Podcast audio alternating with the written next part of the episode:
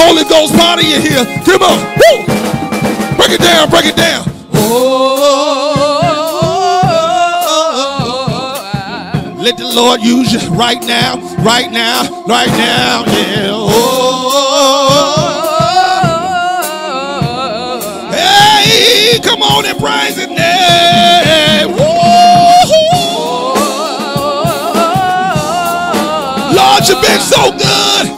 I just can't stop. Can't stop praising you, Lord. No, no.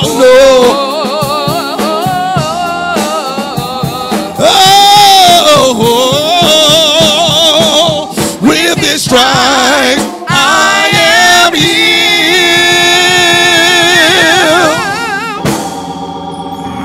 Yes, sir. Yes, sir. Ha! Come on now. Hey. Hey!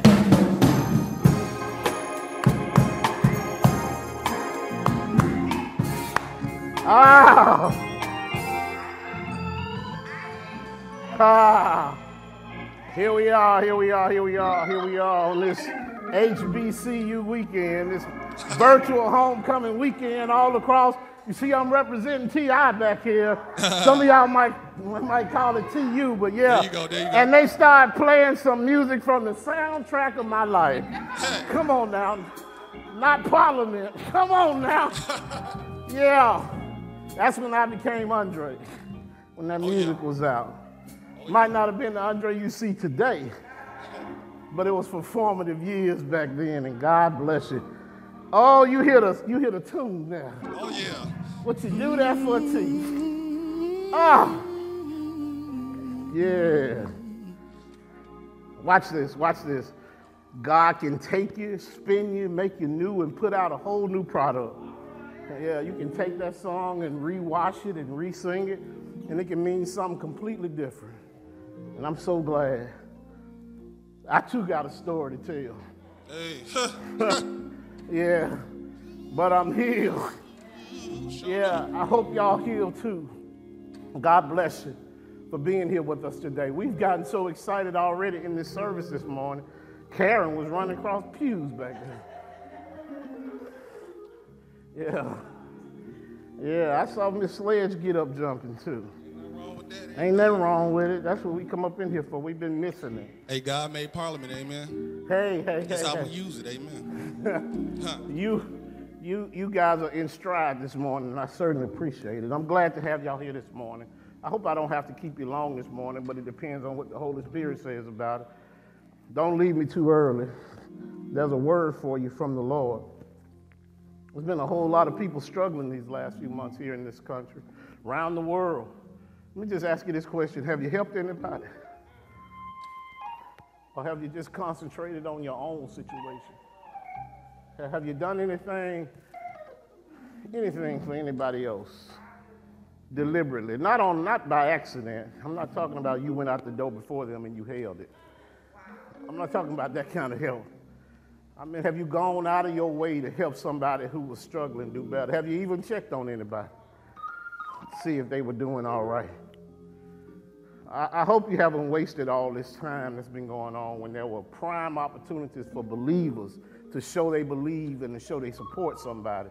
Because in essence, we're supposed to be helpers. We're the hands and fingers, feet and toes of the Lord.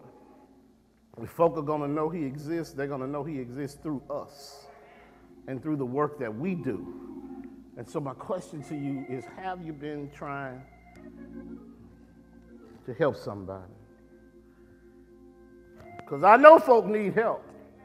I don't even have to walk out the front door of this building before I run into somebody that needs help. I don't have to leave this building before somebody needs help. But there are some people who need so much help they can't even raise their hand and say, I need help. There's some people, Reg, who need help who can't even find the words to tell you that they need help, and that's our job. Yeah, somebody said we don't need no nosy neighbors. I beg to differ. We need a whole lot of nosy neighbors. Yeah, they need to be nosy about the good stuff. Yeah, not the foolishness that goes on. We get to peek into a whole lot of folks' lives through social media and all that stuff, but we don't see the real them. No. Rarely do we see what's really going on with people. And so we need to be nosy, because people are struggling right now. And it's not just physical either, T. Some people are struggling with some emotional issues. Nobody talks to them. Nobody asks them what's going on. Nobody inquires about them being lonely. Nobody asks those questions. I used to always wonder, I'd walk across campus when I was at Tuskegee, and I'd be surrounded by people going to and from, and I've never known some days more of a feeling of loneliness. Because all the folk that I loved primarily were in another place, in Birmingham or somewhere else, and I just felt sometimes as I was walking across that campus that I was just by myself. That's a lonely field, and I see people walking on the streets all the time now, and they just seem lonely. I'm not talking about homeless folks. That's a whole different level. No, I'm talking about folk who got jobs and houses and responsibilities and families. Go home and sit in the chair in the evening, and the children are running around, and the wife is doing what she's doing, and they feel by themselves. Why? Because nobody's talking to them. Yeah. Pray that you can be that somebody for someone who's lonely, that they can talk to, that they can share with, that they can know that they're loved. For no other reason than that they have someone. Not so you can get something in return. Not so you can get that feeling of satisfaction and check off that list and say, I helped somebody. But just because they need you. I hope you see where I'm going with this message today. I want to talk about helping people. There is a parable that is probably the number one parable in Scripture when it comes to helping people. Luke wrote it, chapter 10. The passage starts around the 25th verse. It's such an awesome masterpiece of support that if you've never read it before, I commend it to you at some time for you to take it. Not just read it, I want you to study it. I want you to meditate over this and look at all the implications that Dr. Luke has drawn out of it. He works this like surgery. And I love the fact that in this story, the main character of the telling is Jesus Christ. And Jesus is telling us and showing us under fire. Oh yeah, he's being assaulted verbally by people while he's telling this story. They're trying to trip him. Let me read it for you. I want you to understand it. A certain lawyer stood up, which was a sign of respect, and put Jesus to the test, which was a sign of disrespect. Oh yeah. And he said, Teacher, what shall I do to inherit eternal life? And he said to him, Jesus said to him, what is written in the law? How do you read it? You're a lawyer. And the lawyer answered, you shall love the Lord your God with all your heart and with all your soul and with all your strength and with all your mind, and your neighbor, love him as yourself. And Jesus said, you have answered correctly. Do this, and you will live. But that wasn't enough for the lawyer. Verse 29 says, desiring to justify himself, in other words, to make himself look good, he went on and said to Jesus, and who is my neighbor? And Jesus replied like this. He said, a man was going down from Jerusalem to Jericho, and he fell among robbers who stripped him and beat him and departed, leaving him half dead. Now, by chance, a priest was going down that road, and when we saw him, he passed by on the other side. So likewise, a Levite, when he came to the place and saw him, passed by, watch this, on the other side. But a Samaritan, as he journeyed, came to where he was, and when he saw him, he had compassion. He went to him and bound up his wounds, pouring on oil and wine. Then he sat him on an animal, his own animal, and brought him to an inn and took care of him. And the next day he took out some money, 2 denarii, and gave them to the innkeeper, saying, "Take care of him, and whatever more you spend, I will repay you when I come back." And Jesus asked these questions of the lawyer. Which of these three do you think proved to be a neighbor to the man who fell among the robbers? And the lawyer said to Jesus, "The one who showed him mercy." And Jesus said to him, "You go and do likewise." We know this parable as the parable of the Good Samaritan. It gives us a whole different perspective on what neighbors are, how we are to extend ourselves. Being a neighbor means helping. And so today, just for a little while, as you can tell, I want to talk about if I can help somebody. Yeah, the Bible is full of directions for us to help folk. Exodus 23:4 reads, "If you come across your enemy's ox or donkey wandering off, be sure to get the donkey and the ox and take him back to the neighbor. Don't just let him keep going down the road." Verse 5 says, "If you see the donkey of someone who hates you," watch this now, "who hates you, falling down under its load, do not leave it there. Be sure you help him with it." Those are strong words. Leviticus 19:13 says, "Do not defraud your neighbor or rob him.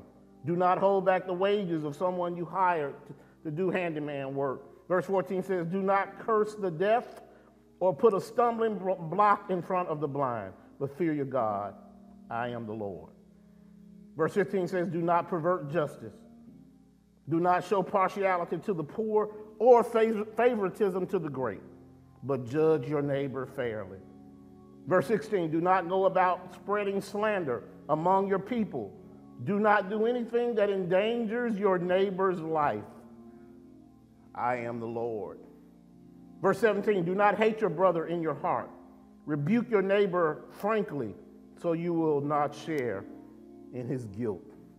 And verse 18 says, "Do not revenge or bear a grudge against one of your people, but love your neighbor as yourself. I am the Lord." There is little question that God intends for us to have peaceable relationships with those around us. I'm going to ask a question here today. How many of you even know your neighbors? The people you live around? How many of you even know the names of the people who live on either side of you? If they saw you out of the neighborhood, would they recognize who you are? Would they know you? Would you know them? If you saw them stop by the side of the road with a flat, would you know that's my neighbor, to stop and help them? Although the scripture here says it doesn't matter whether they live next to you, if you see someone, the implication here is you ought to stop and help them. And you say, not in this day and time, I'll call AAA for them to come, but will you even do that? Will you even extend yourself for your service to come and support someone? This lawyer tries to trip Jesus Christ up.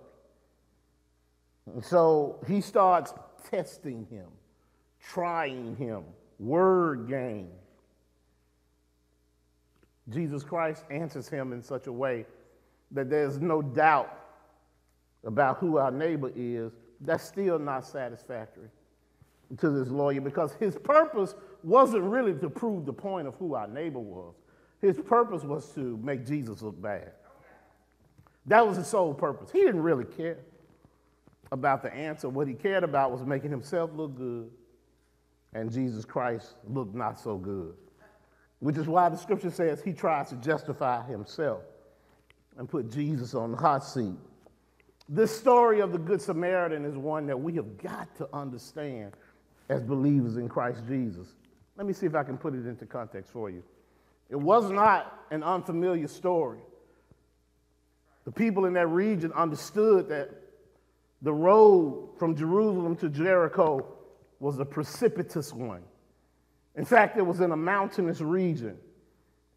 And read according to the geography, the topography in that area, the road that had been constructed dropped maybe 15 to 1,600 feet. And it was a winding road around the mountain. Had sharp curves in it necessarily because of the way it had to be constructed. And because it had those sharp curves, Tyrone, there were places that people who didn't mean you any good could hide out and lay in wait on you. And there was story after story of people who would come down unaware of what was going on, who would be accosted by people who simply wanted to take what you have and not do a good day's work.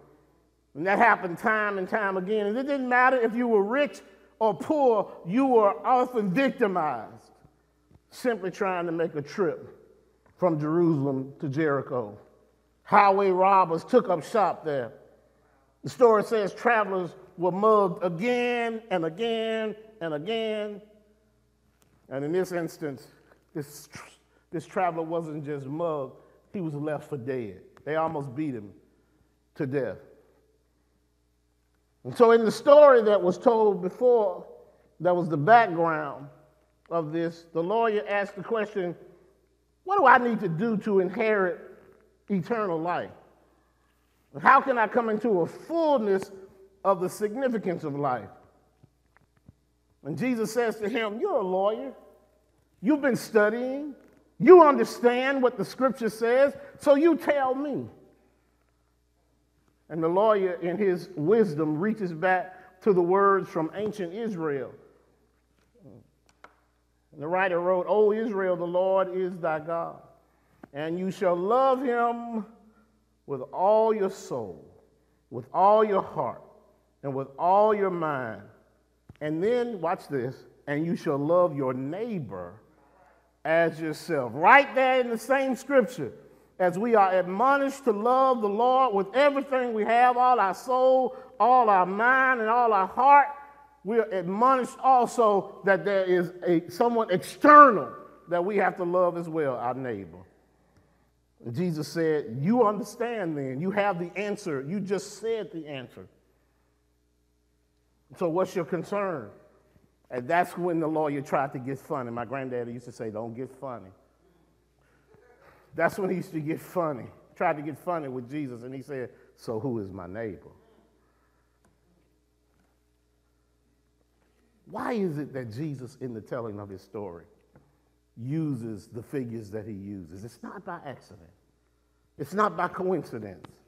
No. It's not by anything other than the purpose of showing this man what is fully intended by his story. He chose a Samaritan on purpose. And if you've never studied this before, you need to understand. Maybe I can put it in a right now context. The Samaritans were the black folk of the U.S. Oh, yeah. If they had some shirts on, it would say Samaritan Lives Matter. That's what they would be wearing right now, Samaritan Lives Matter. And folk would be up in arms because of the way they were seen in society. Samaritans were hated by Jews. They were considered the outcasts or rejects of society. Can I get a witness in here about somebody? Jews refused to allow Samaritans to participate in worship with them in Jerusalem. Jews had no dealings with Samaritans whatsoever. Watch this. I'll bring it back to your memory. If you've ever heard the story of Jesus running into a woman at the well, found in John chapter 4, right around verse 9. The woman is there at the well by herself at the wrong time of the day. when Jesus comes. She's there at the wrong time of the day because women drew water from the well early in the morning. This woman came intentionally after all the other women were gone. And the reason she came intentionally after all the other women were gone is because she didn't want the scorn and the ridicule that came from dealing with all those other women. And so Jesus comes to her intentionally. But the story takes on new meaning when we see that this woman is not just one who's trying to avoid being outcast by the other women at the well. The Bible tells us deliberately that this woman is a Samaritan. Yeah, so she's already rejected and reviled, and she is a Samaritan. And the woman of Samaria said to Jesus when he asked for, just give me a little something to drink. And she said, how is it that thou, being a Jew, asketh me to give you a drink when I am a woman of Samaria? Couldn't I say this to you? Not only did Jews feel that way, Samaritans knew it. It wasn't no great secret that Samaritans were despised by Jews. And I dare say, can I go this way? It might have been the other way around, too. Jews didn't just detest Samaritans. Samaritans detested Jews. But that's not the scripture as it's written now. I'm just telling you about folk. We always think racism go one way now, that only white folk don't like black folk. I've been around a few black folk who not real fun to white folk. Oh, yeah, we don't talk that side of the story too much. Can I tell you, two wrongs don't make a right. Racism is sin no matter who does it. Racism is wrong no matter which way it comes. And this is blatantly racism. And do you help your neighbor when there's racism involved? The Samaritans would be considered a racially impure group of people. Racially impure. And so he must have been a common traveler going down that road. Nobody would have paid particular attention to him. He would have been nondescript, and yet he was accosted because he had something that the robbers wanted. But watch this. Jesus makes him, you're not watching this right. Jesus didn't make the Samaritan the victim in his story. Jesus made the Samaritan the hero. To a group of Jewish lawyers, defenders of the faith, Jesus comes in with a story, Tyrone, and he makes the most reviled group of people the hero of the story. Now, it was the lawyer who said that who he thought was trying to get Jesus straight, but in fact, it's Jesus trying to get him straight. Jesus said, I'm going to take your worldview, your world order, and turn it upside down and let you know that the folk you hate the most can be the best example of people you ever met. And so he says to him, it's the Samaritan, not the Jewish priest who comes by, who was considered at the top ladder of the pecking order, not even the Levite who worked there in the community and was on the top rung of who is respected in the community. Both of those passed by on the other side, but it was the most hated, most despised, the Grinch, whatever you want to call him, of the community. Jesus takes him and makes him the hero of the story. Not only does he take the man and nurse him, the same man who might not have even wasted spit on him, he nurses him. Not only does he take him and put him on his own animal, that ought to tell you something right there. First of all, the fact that he had an animal told you he had some means. Yeah, he wasn't walking by himself, he was riding down. That's still the case today. You want to see somebody that's got some kind of wealth, they got a car or something to ride in. We still think because we round folk with cars all the time that everybody's got cars. Everybody doesn't have cars. No, public transportation exists for a reason. And we need to make sure it functions well. But back to the story. He puts him on his own animal, takes him to an inn. Watch this. Not because that was a hospital, but because that was a place that the man could be safely taken care of. He knew that he didn't have Obamacare when he took him in there. He knew that. He knew there was no public welfare system that he could tap into. He didn't drop him off at the front door of Cooper Green Mercy and take care of him. He took him to the Marriott and said, I'm going to pay for home health care for this man. Y'all don't see what Jesus is doing to the Samaritan. He's making him not only the hero, but he's also at the same time showing these Jewish lawyers how small their worldview is. What good is it if you only take care of folk who look like you? If you only take care of people out of your household, what kind of faith is that? What kind of use of resources is that when everybody outside your door is suffering? But I only take care of folk who last name Sparks. What sense does that make, Reg, when you have to limit your resources to yard bros? That's what the Jews were saying. We just take care of our own, and when we despise somebody, we don't even waste our time with them. And Jesus is answering them, who is your neighbor? Who is your neighbor?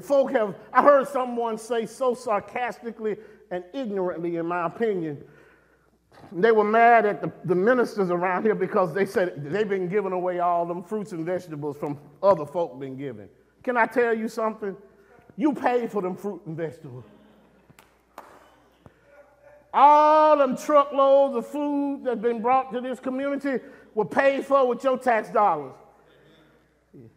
You ought to get in line to get you some. For some reason, folk think it's just for poor folk. Can I tell you this? That's your fruits and vegetables, your milk, your whatever it is they're giving away in those boxes, it's yours. How do I know that? Because the government paid for all of it. They subsidized the farmers who found themselves in a COVID stance, unable to sell them or give them away in the normal distribution method. And so they've gotten COVID money to pay for the food that you've been giving out. That's your money. They've been using. The government doesn't have its own money. It has money that it gets from you. Don't be silly enough to think that somebody who's hungry cares where the food comes from. We got to help somebody. The term Samaritan, just like the term black folk, has been used pejoratively, negatively, just like we've used examples throughout history of black people being villains. We say folk got a black heart. Wow. Yeah. We use the term black in every negative way known to man. I see Walden here, and Walden and I have talked about this a number of times, all the documentaries that have just killed our character. They either show us to be criminals or buffoons. Never God-fearing, God-respecting people. Amen. Right. The one shining example of a man we had who was a father, a successful businessman, they couldn't wait until he went to prison. And that was Bill Cosby and the Cosby Show. Oh yeah, he was a shining example for decades until he wasn't.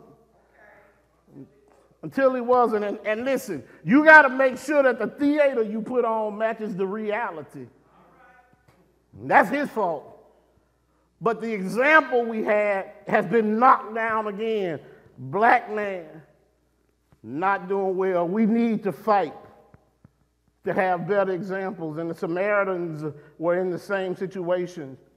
The Samaritans were used, they were lawbreakers. They were renegades.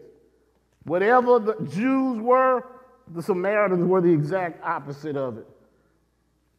And so this story tells us that the higher ups passed by while this sinner only because he was a Samaritan, not because they could identify anything in particular he had done that was sinful, but just because he was a Samaritan. That's what you call living while black. That's what that comes down to. Just because you black, you wrong. Because that's what it seems like. You know, we have a plethora of examples in our community right now where folk have been wrong just because they're black. when Samaritan was considered by them to be in that situation. So what do we learn out of this that Jesus is telling us? I've made the point as clear as I can. First of all, this parable doesn't just stay with the theory. It doesn't stick with the theory of what a neighbor is. It's practical. Oh, it's very practical. The first being, the question is, who is my neighbor? Can I tell you this? Write this down. Your neighbor is anybody who needs your help. Amen. Amen. Anyone who needs your help is your neighbor. That's what Jesus is trying to say. Now, you got to understand, to the Jews, this was startling. This was mind-blowing, and it's that way today. People don't think they just have to help anybody. They think they can only help who they want, and they do so because they only want to help. We're going to just help our kind. Yeah, or we're going to help somebody who can benefit us. The first thing they start saying, and we need to get this out of our lexicon, what's in it for me? Wow. Amen. And then the second question becomes, what's my duty to my neighbor? What's my duty to my neighbor? Well, I can tell you this, it's not your duty to have pity on them. Now, some people just are pitiful, look at other folks and have pity on them. Pity may be appropriate, but if it just remains an emotion, then it's not really pity at all. Pity ought to move you to do something to help someone. And if it doesn't move you to the level of support and help, then you haven't really expressed anything but a verbal emotion. Well, look at this. Write this down as the lessons you get from this parable. Young folk believe that they're always supplied for life, that they got everything they need. But here comes a traveler believing that he can make it his way without anybody supporting him, probably traveling by himself. And clearly this young person, whoever he was traveling, didn't make good plans while he was traveling because he got beat up and almost got killed. And so I came to tell you this. I've seen too many stories lately where young folk have been traveling by themselves. Why? Because they believe they're invincible. They take off going wherever they want. Here's a great story in Scripture that says, whenever possible, you need to have someone to travel with you because you never know when the world might show up at your doorstep. And people don't always mean good for you. Sometimes they mean evil.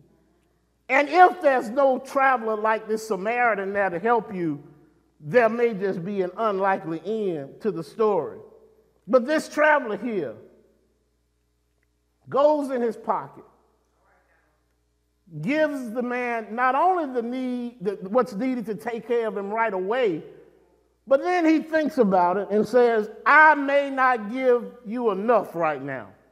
Come on now. I'm going to take you to the Marriott. I'm going to check you in to one of the best rooms. I'm going to make sure your food is taken care of today. And then I'm about to leave, and I say to the innkeeper, hold on. I know I've given you enough to take care of them right now, but I might get delayed on my way back. I tell you what, let me give you this right here so that you know that if you have to spend more on him before I get back, I'm going to make it good for you. This is going over and beyond to take care of it. This is the example that Jesus Christ is giving us on how I'm supposed to help somebody. Not just give them my old stuff, but I'm supposed to give them my best stuff. In other words, if I want them to do all right, I don't just go in and clean out my closet and give it to them. I take them to Belk, and I take them to the dressing room, and I get them dressed, and I bring them out. That's what Jesus is giving us an example of. That's how I help somebody, not my cast-off, but my support. There's no complaint from the innkeeper. The innkeeper never says, you might not have given me enough. That's not in the Scripture. It's the man who inwardly is having this conversation that says, I've got to give this man I don't know, this person I've never run into, the best of my sustenance, as if he was my own. And then I can tell you this, not only do young folk believe they're well supplied for life, the circumstances of life often reveal our inadequacy. Oh, yeah, it lets us know that we don't have enough of something. See, the Samaritan, almost at the door, realizes that I've done good, but there may be no more that I need to do. Whatever you spend. How many of you have a whatever you spend kind of spirit when it comes to taking care of somebody else's need? How many of you have a, I'll take care of it, don't worry about it kind of spirit when it comes to dealing with somebody other than your household? How many of you will relieve the burdens of your neighbor by saying, I got you, don't worry about it? What good is it for your children to have everything in the neighborhood when none of the kids in the neighborhood have anything? Can I tell you what you do? You make your children targets. Oh, yeah, you make your children targets, because the ones that don't have anything, they're going to figure out how to get whatever it is your kids have. There won't be no joy in Mudsville. I've seen it time and time again. The one little boy on the block that got a basketball, he ain't going to have that basketball long. Every time he get ready to go home, he got to take the ball with him. Oh, no, that ball going to come up missing. Somebody's going to hide that ball, and as soon as he goes home, they're going to find that ball again. That's just how it is. Do you have a whatever you spend kind of notion? Instead of buying one for your son, how about buy one for the block?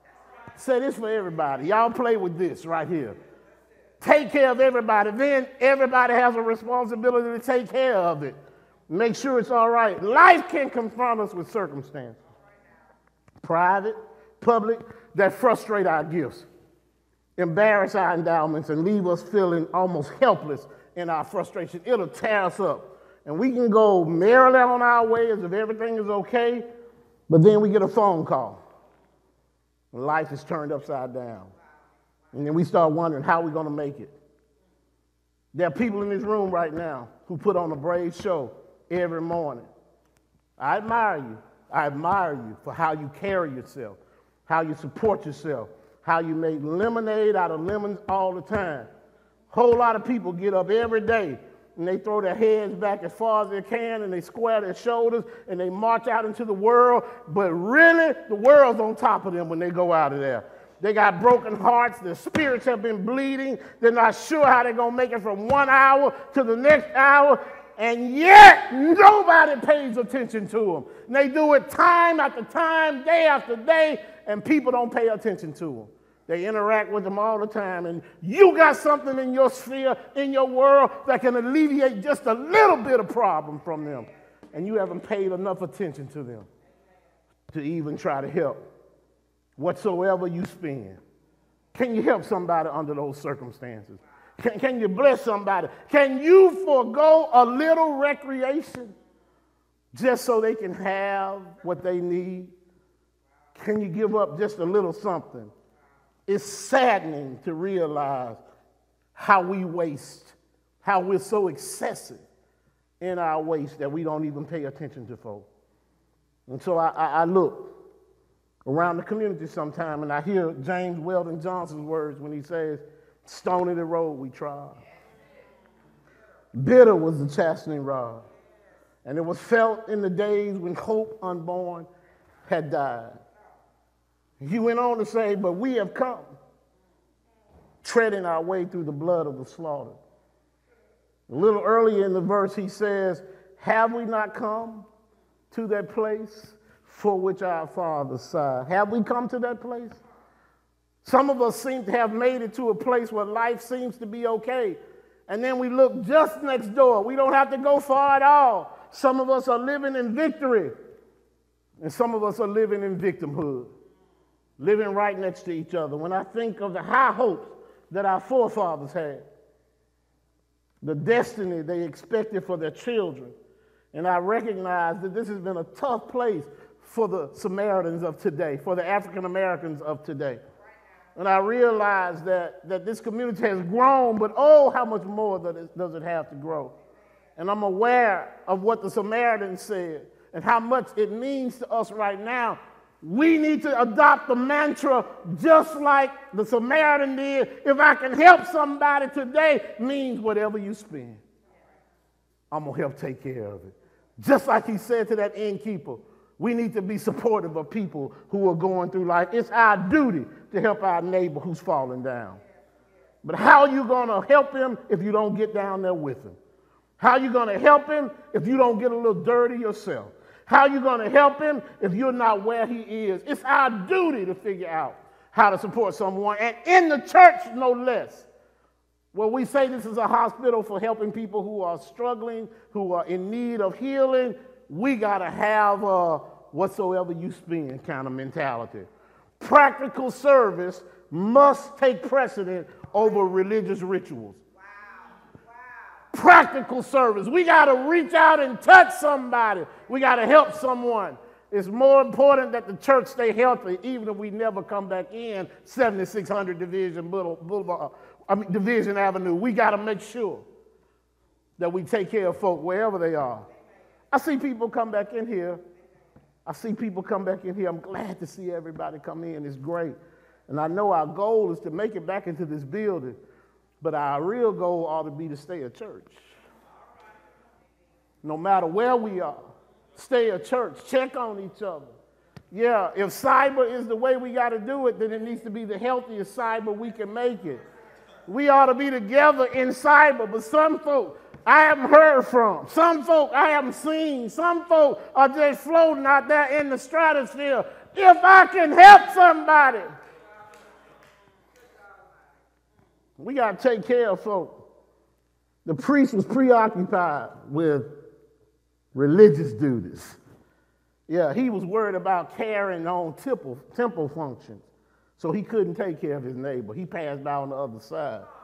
Yeah, he was so concerned about the functions of the building that he didn't see a neighbor falling down on the side of the street. Churches sometimes get so busy with all of the church activities that we forget about the human activities and taking care of folk. And so practical service must take precedent over religious rituals, and we have a duty to help people even when they're in trouble from their own fault. Y'all didn't hear me. We have a duty to help people, even when the fault is theirs and they're in trouble. Yeah, I know people have drug problems. It's their fault most of the time. They got drinking problems. It's hard to say that somebody got accidentally into alcoholism. We still got to help them. People have poverty. Maybe it's because they never learned how to take care of their finances. That's their fault, but we still got to help them. People have issue after issue after issue. We can't just stand back, point the finger and say, you got yourself into it, now you get yourself out of it. That's not what the church is all about. We can stand back here all day long and say this travel was reckless, I'm traveling alone. I just gave you some practical daddy advice a minute ago that I don't think people ought to travel alone. But just because he did doesn't mean we can leave him in the mess he's in. We still got to help him get out of the situation. Just because he didn't grow up with the knowledge that you and I have about how to live doesn't mean we don't put him in a place to teach him that knowledge if we have to. Right. We should make sure that we help people, watch this, even when there's a risk to our own selves. We need to help them. The Levite didn't want to get involved. The priest didn't want to get involved. Sometimes doctors are saying they don't want to help folk. Why? Because they might catch whatever it is the person has. Imagine how that is.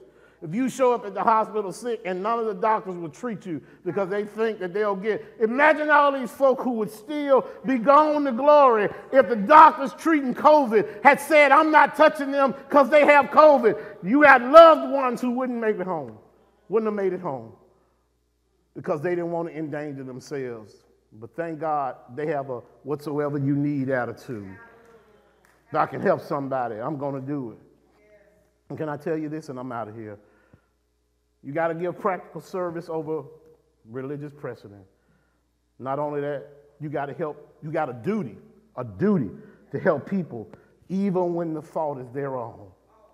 Yeah. You got to help people even when you're at risk yourself.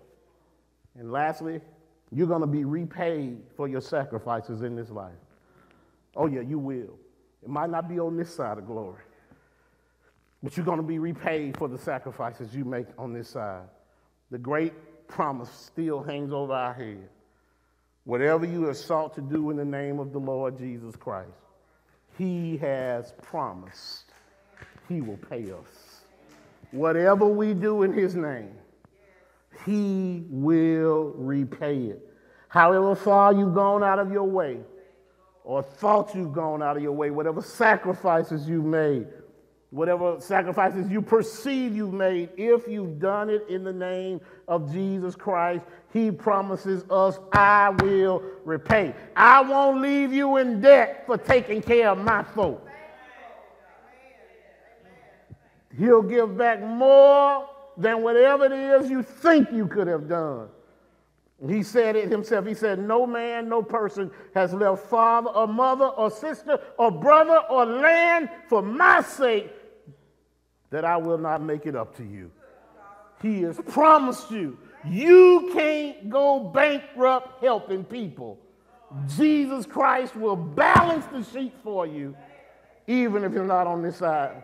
Sometimes I come out of the pulpit and I'm so drained when I'm preaching that I wish I didn't have to preach no more. And then I say again, every time I go up in there, he gives me power and strength to do what I need to do. Sometimes I'm drained mentally before I even step up here. And yet he rejuvenates me. Why? Because this is a worthy cause. Because there's somebody out there that's laying on the side of the road, that's bleeding, that needs some help. They don't even know they've been beat up as bad as they have been. And yet I got to step over there and help them. I came to tell you today that Jesus is still keeping his promises.